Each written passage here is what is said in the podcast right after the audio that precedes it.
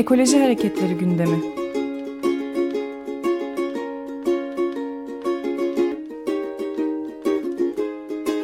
Çevre ve Ekoloji Hareketi avukatları tarafından hazırlanıyor.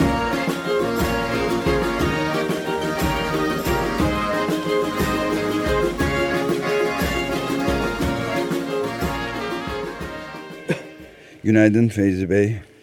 Günaydın. Günaydınlar. Evet su, su kanunu tasarısını bize birazcık özetler, özetler misiniz? Gerçi çok sıkışık zamanda bunları konuşmak zorunda kalıyoruz ama e, düzenli olarak da başka programlarla da takviye ederek böyle devam ediyoruz. Çok faydalı olduğu düşüncesindeyim. Ya aslında Açık Radyo'da e, Suyun Gündemi programında arkadaşlar bu konuyu evet. enine boyuna tartışıyorlar ama ben e, hani değinmemiz gereken başka hususlar da var. Onların da gündeme gelmesi gerektiğini düşünüyorum. Özellikle biliyorsunuz su kanunu tasarısı e, Ekim ayında Türkiye'nin gündemine geldi. Bu hazırlanan üçüncü taslak, tasarı taslağı. Avrupa Birliği su direktifi doğrultusunda 2000 yılında kabul edilen su direktifi doğrultusunda Türkiye'deki su kaynaklarının korunmasına yönelik e, böyle bir çalışma hızlandırıldı. E, ilk taslak 2005 yılında bir Hollanda ajansına hazırlanmıştı ve e, o taslakla hazırlanan taslakla bu taslak arasında hem çok ciddi farklılıklar var hem de ciddi politik dönüşümlere işaret ediyor. Ne gibi bunlar? Kısaca onlardan bahsedeyim. Lütfen.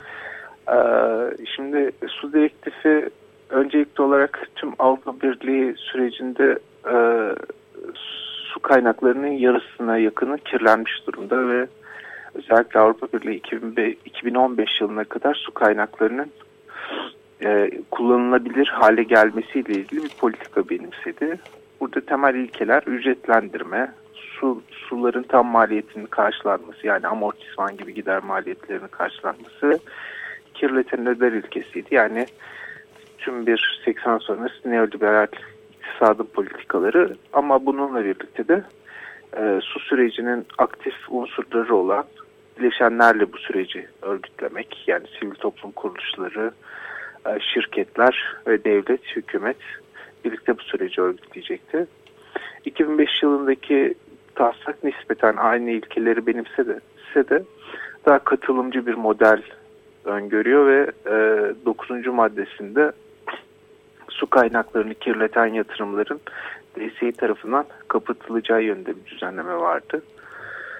Ee, şimdi önümüzde duran yasa taslağı gerçek bir liberalizasyon sürecinin ürünü olarak duruyor ve tüm e, su hizmetlerinin özelleştirilmesi gibi su kaynaklarının piyasalaştırılmasının önünü açan bir düzenleme ve burada tüm yetkiyi hükümete ve su e, konseyine vermiş durumda bir planlama mantığı çerçevesinde e, su havzalarını planlama çerçevesinde su direktifiyle uyumlu hale getirilecek bir düzenleme içerilmiş gibi görünse de aslında e, su direktifi özel olarak pek çok ülkeden geçen nehir sisteminin ve suyun e, ekolojik niteliği itibariyle bir ulusal sınıra bağlı kalınmaksızın korunmasına yönelik bir perspektif sunarken bizim su kanunu tasarımımız her konuda olduğu gibi milli bir su kanunu.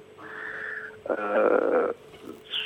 su havzaları Türkiye'de birincisi Fırat Dicle Havzası, ikincisi e, Trakya'daki sularla ilgili havza sistemi, milli havza sistemi esas alınarak korunması perspektifi geliştirmiş. Bunun sonucunda da bu milli su havzası sistemimiz özellikle buralarda çok ciddi sıkıntılar yaratacak gibi görünüyor.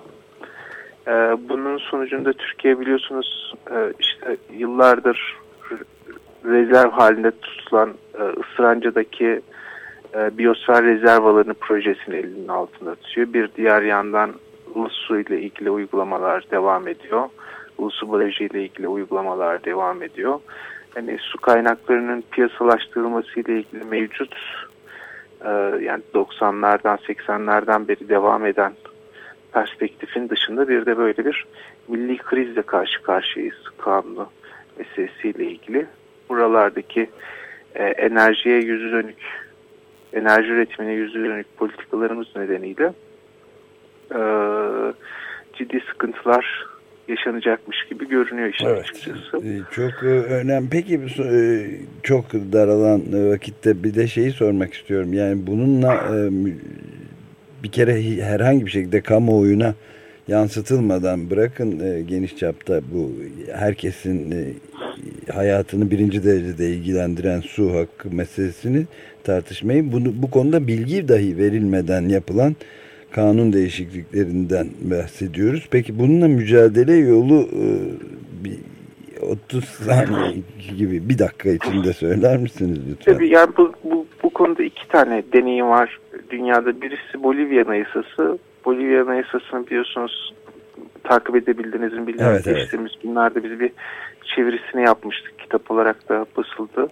Bolivya Anayasası Demokrasi ve Özellik diye. E, orada suyun hakkının tanınması halkların çeşitliliğini korunmasıyla birlikte sağlanan bir hak ve bunun sonucunda bir anayasal mücadele kazanıldı. Bir diğeri de Avrupa Birliği politikalarında olduğu gibi sivil toplum kuruluşları ile birlikte suyu ticarileştirerek koruma. E, bu ikisinden birisi tercih edilecek. Bir de ara Türkiye'de geliştirilen bunun anayasaya girmesiyle ilgili bir mücadele bir yanıyla yürüyor. Yani anayasaya su hakkını koyarak bunu korumaktan ziyade e, suyun diğer halkların haklarıyla birlikte tüm halkların haklarıyla birlikte korunacak, politikleşecek bir mesele olarak görmek lazım.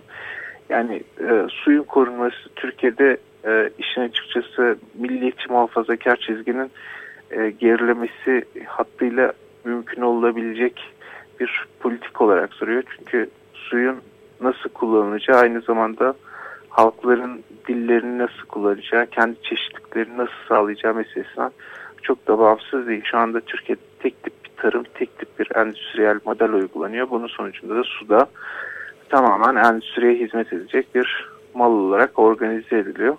Evet, Buradaki bir kırılma suyu da koruyacak bize perspektifi sağlar. Çok teşekkürler Fevzi Bey. Bunu takip etmeye devam edeceğiz. Ekoloji Hareketleri gündemi.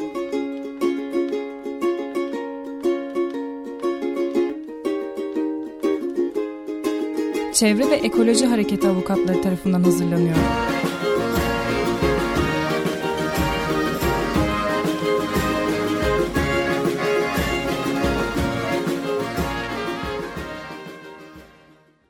Açık Radyo program destekçisi olun. Bir veya daha fazla programa destek olmak için 212 alan koduyla 343 41 41